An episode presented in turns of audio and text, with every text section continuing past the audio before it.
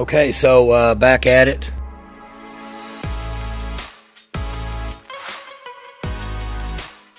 We are back at it. Welcome back to another edition of the Pistols Firing Podcast. I'm Carson Cunningham, joined as always by Colby Powell.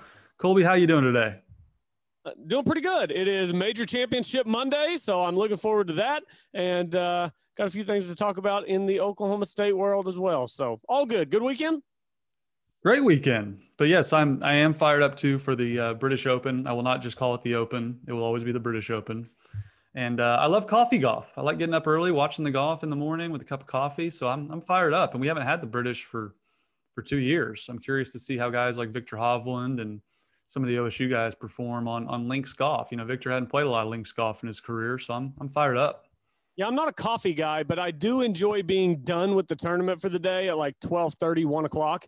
And major championships over and it's it's one o'clock. You got your whole day left. So I do enjoy that aspect of it. I love it. I love it. Before we get to all of other topics, let's hear from Chris's University Spirit, your one-stop cowboy shop. Be sure to shop at chrisuniversityspirit.com. We got season tickets on fire for for Oklahoma State football. The stadium is going to be absolutely packed. You're going to want to look your best on game days on Saturday. It's been a long time since we've had a packed house. So go by Chris's, get all your fresh OSU gear before the season, and you can do that online at chrisuniversityspirit.com. Colby, I got kind of a, a potpourri of topics for you today. Are you are you fired up for the show today? We got we got Spencer Sanders ranked 65th in Pro Football Focus's 2021 Power Quarterback rankings. So just some quick some quick math here. There's there's five major conferences. Most of them have 12 players or 12 teams rather. And Spencer's near the bottom of the, the Power Five quarterbacks, according to Pro Football Focus. I think that was a little low. Yeah, I don't know. It's uh I mean, that's clearly based upon his just bust percentage on any given play. And I was looking at these numbers last week. His bust percentage on any given play is pretty high because he makes big mistakes and he is super talented. Obviously, he's a lot more talented than the 65th best quarterback in college football, but how much better is he than that? I don't think we really know yet. I think a second year with Tim Rattay will do a lot of good, a full offseason. But I mean, they've got Max uh, Dugan, I think we decided, or did we decide Duggan? Tomato, tomato, whichever you uh, prefer. Max, we'll, we'll say Duggan for today. We might change it up later in the week. They've got Duggan at 55. Uh, I did find it interesting that Casey Thompson sits at 42 on their list, and his sample size seems small to me. Carson, I don't know about you. Seems a little small to be that high. Couple passes in a bowl game is it, right? Uh, yeah. I mean, Southmoore yeah. Newcastle is basically his his game film and we don't even know if he's going to be the quarterback, right? I mean, uh, Hudson Card's getting a lot of a lot of uh, hype out of Austin too. So it's not as if Casey's already won the job. I guess they're just assuming he will. I mean, I hope he does, being an Oklahoma kid, but I'm not convinced he's going to be the quarterback in, in game one. So I thought that was a bit of a curious ranking. But Spencer yeah. Sanders, go ahead. I was just gonna say, I hope that Casey Thompson wins the job. I, when a new coach comes in and a whole new staff, you just you never know. He's been around for a while. It's it's that whole: do you go to the big school, pay your dues, and bet on yourself that whenever your time comes, you can beat out the new young guy who's there, or do you go to a smaller school where you can play? Casey Thompson decided to go to Texas, sit several years on the bench behind Sam Ehlinger, wait his turn. So I really hope that it pays off for him this year and he gets to be the starter for Texas. Uh, I got to call his games for a couple of years in high school, his sophomore and junior year at Southmoore, and he was a ton of fun to watch. So hopefully he wins that job. Yep, hopefully that'd be interesting in the uh, Red River rivalry for sure. But look, the, the reason Spencer's this low is turnovers. he ranks near the bottom in the Big 12 in interceptions let's see, he was uh, where is he on this list? He 65th on this list, but he's thrown 19 interceptions to 30 touchdowns in his career, and I believe he has more interceptions than touchdown passes in Big 12 play. So I can't sit here and like pound my fist on the table and demand that Spencer Sanders deserves to be higher. Max Duggan did lead. I think he was second in the Big 12 in rushing touchdowns of all positions.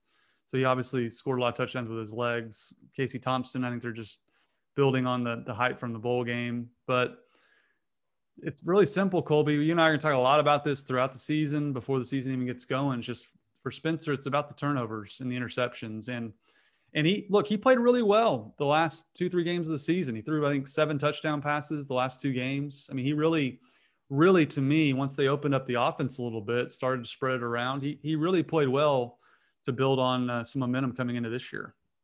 Yeah, I think so too, and hopefully that that continues, and we continue to see that growth. Uh, it's one of those things. It's just um, quarterback play can be very fickle. I mean, it's kind of like we always say: quarterback gets too much of the blame too much of the credit whenever things go wrong or right. And I think that's been true for Spencer Sanders in his career at Oklahoma State. Uh, I think at times the blame has been appropriate. At times there's probably some other things that have gone wrong, some offensive line issues, uh, no consistency at quarter or at uh, coordinator, quarterback coach, those kind of things.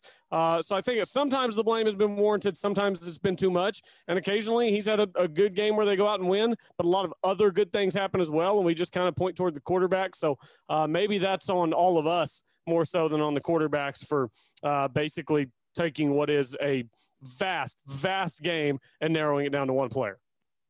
Yep, I'm with you. So hopefully we're going to hear from Spencer coming up on uh, Thursday for Big 12 Media Days. We'll get to hear more about him and just the progression he's made this offseason coming into to fall camp coming up soon. So I can't wait to hear from him, Mike Gundy as well. Speaking of Mike Gundy, we love these coaching lists, or I, I love to to mock them. There's another one from Heartland College Sports. They rank the Big 12 coaches. Where would you rank Mike Gundy amongst the Big 12 coaches, Colby, before we look at the actual list? Amongst the Big 12. Okay. I don't have the list in front of me. I would probably have to, I mean, obviously Lincoln Riley's one. Uh, past one. Uh, now, are we ranking like career achievements or current today, 2021? As we enter the 2021 Big 12 football season. Okay, then I would probably go Lincoln Riley one. I would probably go Matt Campbell two, and I would probably, I mean, it, you could really go either way, three four between Patterson and Gundy. Uh, I would. Mm, TCU's had really good head to head success against Oklahoma State since joining the conference. Um, just because the way you're setting it up makes me seem like he's a little lower. I'll go Patterson at three, Gundy at four. That's what they have on Is Heartland it? College Sports. You nailed it. And look, I like Matt Campbell. I think he's a big time coach. What he's done at Iowa State has been remarkable. He has a losing record against Mike Gundy. I can't put Matt Campbell ahead of. I can't put Matt Campbell ahead of Mike Gundy. I just I can't. I, I would go Lincoln Riley one, Oklahoma State two, or sorry, Mike Gundy two from Oklahoma State because Oklahoma State has been by far, not even really that all that close, the second best program in the conference. And sure, you can look at the last couple of years of, of mediocrity. You can do the same thing with TCU. They've been mediocre the last few years as well, but Patterson comes in ahead of Mike Gundy. I just I don't see the respect that Gundy deserves. Look, Matt Campbell's done a great job. He hasn't won a Big 12 championship. Mike Gundy has.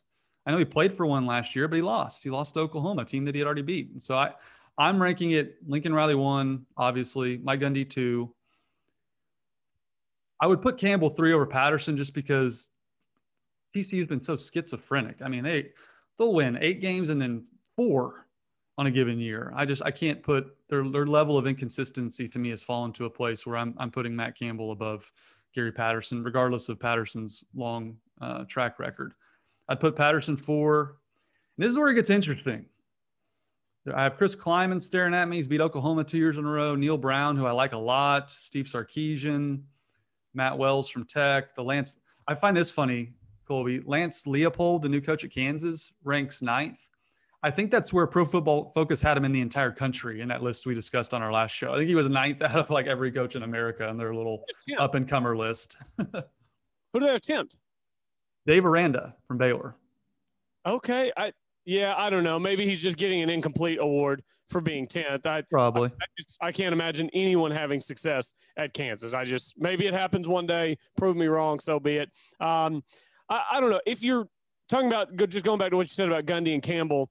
If we're putting their resumes side by side, Mike Gundy's resume is a lot stronger. But if you ask me which of the two I'd rather have starting today for the next five years, so we'll give it a full a full class coming through there. I think I'd rather have Campbell because I, I know for a fact that he is hungry. He is hungry to do everything that needs to be done to uh, to to compete at the highest level. Mike Gundy's a great coach, has been for a long time. I, I think that it's fair to wonder how hungry he still is, and maybe he's rededicated himself after everything that happened last summer when he kind of saw his his job flash before his eyes, if you will. But uh, I think that I would I would still have to lean Campbell over Gundy, and then Patterson Gundy for me, it's a total coin flip. I I really don't. I, I would probably, if I were making a personal list, I'd probably have Gundy a, a smidge higher. I could totally see the argument for Patterson being a little bit higher. So that one doesn't bother me a ton. Yeah. I mean, Patterson and Campbell don't have Big 12 championships. I guess Patterson has a split with Baylor, even though Baylor beat them head to head. Why they got a trophy for that, I'll never understand. But proof's in the pudding. I mean, Mike Gundy's what? The, he, Mike Gundy's the only other coach, frankly, that has a Big 12 championship on their resume besides Patterson's split. So to me, that that that weighs a lot with me, considering just the overall win loss record that OSU's had. But past that, it's Klieman, it's Neal Brown, Sarkisian. I'm glad they put Sarkisian seventh because again, he's he's right there with Aranda for me in terms of unproven, you know, incomplete grade. I mean, Sarkisian seven. That surprised me he was that low. You know, most of these lists are to have Texas high, so uh, I was pleasantly surprised that Sarkisian was seven. I I kind of think he's to do a good job. I know no one has at Texas between Tom Herman, Charlie Strong since Mack Brown left. I just think the biggest problem Texas has had has been the offensive side of things with their quarterback play.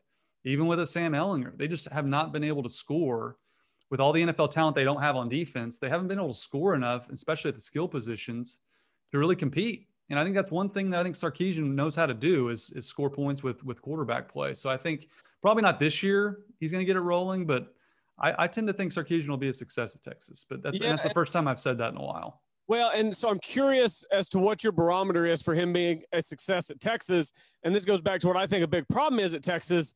What their barometer is is a national championship probably in the next four seasons is what their barometer is for Steve Sarkisian. And I, I just don't think that I think they're delusional. I think they're delusional about where they stand in the hierarchy of college football. So what would be what, what would you think would be successful for Steve Sarkisian between now and 2025?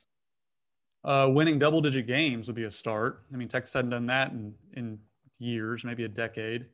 Um, I think winning a Big 12 championship the next five years, I think that would be considered a, a massive success. I, am I predicting that as of today? Probably not. I just think he'll get them off the mat to where they're winning nine, 10 games every year. I mean, Tom Herman did win 10 games and, and win a Sugar Bowl and did play for a Big 12 championship in Jerry World. So it's not as if he just completely fell on his face. He did have some success. And I just, for me, the, the X factor with Sarkisian's is personal struggles. You know, he dealt with, he dealt with alcoholism that cost him his job at, at you know, Washington or USC. And so for me, it's just, if he keeps his head on straight, I think he's already he's already started to recruit really well there. And I just I have a lot of faith in his offensive prowess. I guess is my point. Similar to a Lincoln Riley, certainly nowhere near Lincoln Riley's level, but I think that's just been the biggest problem for Texas is the quarterback position. And as we all know, that's the most important position in football, and it's certainly the most important position in Big 12 football. So yeah. I think we'll figure that out. Yeah, I, I I don't necessarily disagree with you. I think Sarkisian's been really good there. I just think, you know, you're talking about let's win double digit games, let's win a conference title, let's have some success. I just I don't think that's how Texas measures success. I think they still think that uh, they won a national title last year with Vince Young. I mean, I really still think that's the mindset that they have, and they're a bunch of boosters at Texas, big time boosters with a bunch of money who are crossing their hearts and belting eyes of Texas to the skies and they just think that they should be competing for national championships. And I don't know how you meet the expectations when the expectations aren't realistic. And that's why Texas, that's part of why they've continued to cycle through coaches, is because of the, the disaster in leadership that they have down there with these boosters. And I, I don't know, man. It's just that seems like a black hole to me for college football coaches. They go down there because they have all the money, all the facilities, all of the built in advantages but they don't have any realism whatsoever. And they don't even have any different way to try to achieve their unrealistic goals. They're like, no, no, no, just go out there and do it. This is Texas. This is, te- no, no, no, this is Texas. We can do it at Texas. And I'm like, I'm sorry, guys. W- what you think Texas is, is not what Texas is right now. So uh, I don't know. I'm just, I'm pretty much out on, uh, on Texas for a while until I see that they can have just some sort of better structure that gives whoever is the head coach down there any small chance to be successful. Yeah, and I'm I'm again I'm not predicting them to win a Big 12 championship, but I do think it's a beaten down fan base in that they've lost at least three conference games every year, but twice in the last 11 years. So nine out of 11 years they've lost at least three conference games. So he just if he just loses to OU and maybe OSU, he'll be a he'll be a saint if he just loses two conference games. They'll be like, "Wow, we're back. We lost two conference games instead of four or five or six. So I I think he's going to get up to double digit wins in the next couple of years, and who knows? Maybe maybe you're right. Maybe they'll run him out of town when he still can't beat OU. So we shall see. But I like that list, other than Gundy being four. But I thought it was interesting. Yeah, I do like Klieman at five. Klieman at five, I think, is pretty, to me, pretty obvious. I like Neal Brown, but he just hadn't accomplished near as much as Klieman. Uh, Klieman, obviously, we know what he accomplished at the lower level. And then at Kansas State, beating OU a couple years in a row. And every year they're going to upset somebody. We talked about it on Friday. That's OSU's first conference game right out of the bat. Boom. Mike Gundy, I believe in his career now, has a 500 record in conference openers. And Kansas State is that pesky little upset alert that you just every time you see them on the schedule, it's like, yeah, yeah, we should beat them. We're going to be 11 point favorites. It shouldn't be a problem. And the next thing you know, there's seven minutes left in the fourth quarter, and Skylar Thompson is jump passing to a fullback that's running wide open down the middle of the field, and you're ready to pull your hair out. So who knows? You're so right about that. Uh, let's build our all-time OSU team, shall we, Colby? For 15 bucks. This is on pistols firing.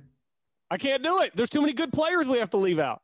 I know it's really tough, but you can go to Pistols Firing, build your all-time OSU team with fifteen dollars, and it kind of goes in tiers. The five dollar tier is just a murderer's row. It's Barry Sanders, Brandon Weeden, Justin Blackmon, Thurman Thomas. The four dollar tier, Dez Bryant, uh, Ernest Anderson. Is that Ernest Anderson? Uh, for I believe so. Yeah. Okay, Ernest Anderson. I can remember forty three. Uh, now I lost my page uh, Ernest Anderson, Mason Rudolph, Rashaun Woods, three dollars. Zach Robinson, Hart Lee Dykes, Kendall Hunter, James Washington, two dollars. Mike Gundy, Tylan Wallace, Chuba Hubbard, Tatum Bell. Pretty good value there. Number one dollar is Tony Lindsay, uh, Justice Hill, Josh Fields, and Josh Stewart. So I'm just going to take some math on my part. I'm not great with math. Let's see here. Do you have your team ready? Uh, I've got 60% of my team ready, and then I can't go over the. Basically, here's what I'm doing I'm just starting with Barry, and then I'm going to build from there. Barry is the best player to ever play college football, uh, one of the best players to ever play professional football. I just, yeah, he's expensive. I don't see how you could possibly leave him out. So I'm starting with Barry at five. You have to have you have to have five players, correct? Uh, got got to have five. Yep, got to have five. Yep. So then Mm, it, it, gets a little dicey because I don't know if I want to use different styles of running backs or use similar styles and just kind of take the best guys. Uh, but oh man, I'm I'm so torn here. I'm gonna go with Dez at four dollars. So I'll go Barry at five, Dez at four. I really think I'm not going to be able to afford Weeden or Rudolph. And I really think between Zach Robinson, Josh Fields, and Mike Gundy, I don't think there's drastic separation between those three. So just purely on uh, budgetary reasons, I'm going to take Josh Fields at a dollar. Uh, Oklahoma State, Oklahoma State, great. That leaves me with five dollars, and I still need a running back and a receiver. Oh man, this is uh, five dollars, and I need a running back and a receiver. Let me get. I've already got Dez on the other side. Let me get hmm, Kendall Hunter and Tylan Wallace. Okay, so read your lineup for me again. I'm going to write this down. All right, so my lineup I've got Barry at five. Yep. I've got Dez at four. Ooh. I've got Kendall Hunter at three. Ooh. I've got Tylan at two. And I've got Josh Fields at one. Ooh, your team might be better than mine. We'll have to wait and see, though. I I got a pretty good team myself. So that does 9, 10, 11, 12. Yep, that, that's 15 bucks. Good job. So you got Barry, Dez, Kendall, Tylan, Fields. That's pretty salty. My list. Are you ready for mine? Let's do it. I took the same type of approach that you did, but I doubled it. I started my team with Barry and Blackmon. Oh. The two best players in Oklahoma State history for my yep. money. So I, I, I just I go big or I go home. So I got 10 bucks there. I'm going to go $3 for another receiver who the old timers will tell you was better than all of them. And that's Hart Lee Dykes. So I'm up to 13 bucks between Barry Blackmon and Hartley. And for $1, I'm going Justice Hill for running back. Justice okay. Hill was an elite running back. He was the best player on the field in that remarkable Bedlam game in Stillwater between you know, Baker and Rudolph put up all the numbers. Justice Hill was the best player on the field, running for over 200 yards. So I'll go Justice, and I'll go Fields with one dollar as well. He was a great quarterback, beat Oklahoma twice. Uh, I, will take him just for that, just so I can win Bedlam every now and then. So I'll go Barry, Blackmon, Hartley, Justice, and then Fields. Yeah, I like that. So we both got Barry and Fields because I mean you have to have Barry. If you're making an Oklahoma State all-time lineup and you don't put Barry in it, you you kind of might get laughed out of the conversation. Uh, so we both have Barry at five, and then we both have Fields at one because I don't know, man. I feel like that's the only place where I'm getting as good of value at one. Not, I mean, not as if these other guys at, at one are slouches, but uh, I like Fields at one. So you've got Barry Blackmon, Hartley, Justice, and Fields, and I've got Barry Dez, Kendall Hunter, Tylan Wallace and Josh Fields. So, uh, man, there are so many different combinations you could do with this. I, I, have several scribbles on my paper from attempting to make my lineups before I finally decided on one. Well, now that I'm looking at it, I'll, I'll keep my team as is, and we'll tweet out and see who see who won from the public opinion. But if Chuba Hubbard hadn't had the season he had last year, I would have taken Tylan with two dollars instead of three dollar Hartley, and taken two dollar Chuba instead of one dollar Justice Hill. Tylan and Chuba, as opposed to Hartley and Justice. That might be a if if Chuba just hadn't had the season from hell last year, I think that's the way to go. Yeah, I think so too. I actually, whenever I had my four dollars left, I had to go either. Um, I had to go either Kendall Hunter, Tylan Wallace, or I could have come up and gotten Mike Gundy as my quarterback and then gone with Tylan and Chuba. But I, I don't know. Chuba's this past season, he would be so much higher. Of course, if this past season didn't happen, let's say he goes pro after 2019, he's probably not on the $2 line. He's probably on the $3 line, and Kendall Hunter's probably on the $2 line. This last season, uh, it it definitely stung for Chuba. It just everything kind of went wrong, but that's uh, that's life. I will say one one thing that I don't totally love about the pricing, but there's nothing you can do about it because there's too many great running backs.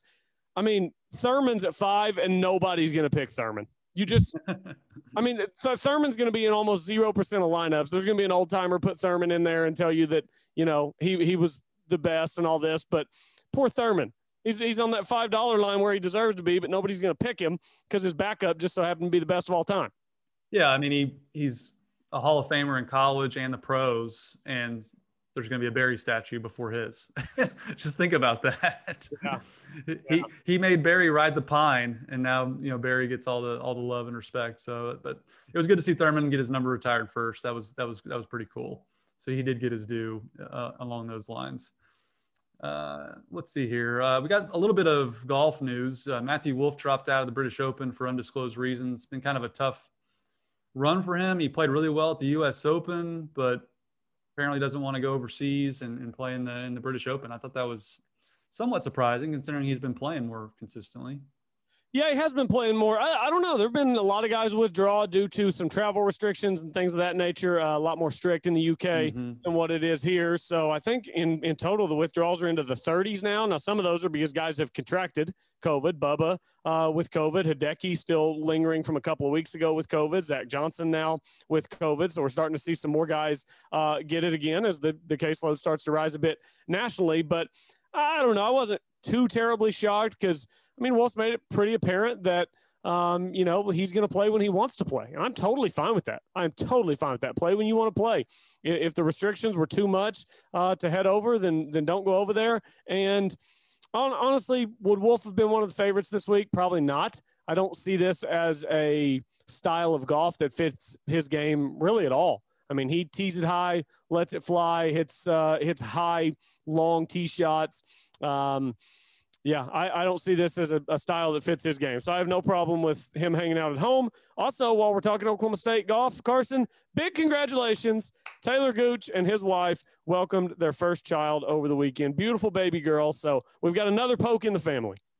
Yeah, and I saw Taylor's already back at the British Open overseas. Yep. That's got to be a tough deal for the for the family. I I wouldn't think they would travel with a newborn overseas, so he's got to be away for a little bit playing in uh major championship. But congrats to him. Had a baby daughter. That's super exciting. He kind of runs around with some of the people I do. And uh, hope, man, could you imagine if he won the British Open, having just become be, a father? It'd be unbelievable. And it's man, that'd be cool. Know, sometimes people roll their eyes whenever you talk about professional athletes and the sacrifices that they have to make in their lives. People roll their eyes. They're like, "Yeah, you're compensated really well." There, there's no amount of compensation that makes that makes you feel good about having a baby and getting on a plane the next day. Like that is a sacrifice that a professional athlete makes that, that those of us who lead normal lives don't have to make. Um, and I can't imagine how difficult that was for him. So hopefully he has a good result this week, make it worth the trip over. One more thing before we go. Mike Gundy is at the podium at Big 12 Media Days. You're handed the microphone. What's the one question you would ask? Oh, I'm, I'm kind of I'm, I'm springing a surprise on you. I didn't have this planned. would it be uh, would it be poor form for me to ask if they've hired a special teams coach yet? I mean, I I think that's a valid question. You have to phrase it carefully, but yeah, you know? I, I, obviously wouldn't phrase it like that. I'd, I'd say something to the effect of uh, Mike's special team's been a real thorn in the side for Oklahoma State for a few years now. You know, back in the day, you had uh, Darrent Williams, Perrish Cox, all these great Oklahoma State returners. There's not much of a return game now, and you've been really getting beat uh, in that that third of the game on special teams. What are you doing to kind of rectify that and, and kind of see what he says? But uh, it's something that's not it's not flashy, it's not sexy, it's not something that we spend a lot of time talking about in the off season. But what happens in the middle of October? Every year. In the middle of October, every year, Oklahoma State loses a game because they give up a kick return or they get a field goal blocked or they have negative punt return yardage or they muff a punt or something happens. And we sit here and we talk about special teams and I yell and I get angry. And then we forget about it in the offseason until it happens again the next year. So hopefully, this will be the year where we don't have to come in and talk about an inexplicable loss that took place due to special teams.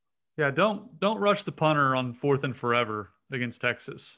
Carson, and, I forgot about that, and you just brought it back into my memory, and it halfway ruined my Monday. Oh, we were talking about that game last night at the station. Brian Keating and I were, and I was just like, "How did they lose that game?" Oh yeah, they had like four turnovers and roughed the punter on fourth and forever. That'll do just, it. Uh, I think it was they fourth. Had, they had no business losing that game.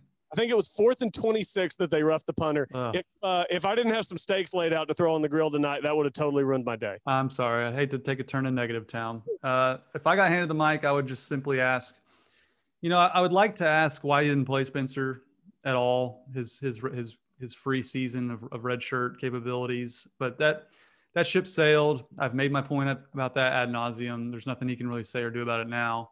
So I would ask it's game one again this year. Just like last year, Spencer goes out with an injury. How much does your offense change and what can you do considering Shane Illingworth is a completely different quarterback in terms of his skill set?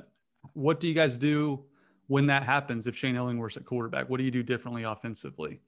And I'm sure he'll say, we don't do anything different. We run OSU football. But I think that's a, I think that's a huge storyline because Sanders went out, goes out of the game. And of course, this was total deer in headlights situation for Illingworth, who had been in COVID protocols. I understand all those things.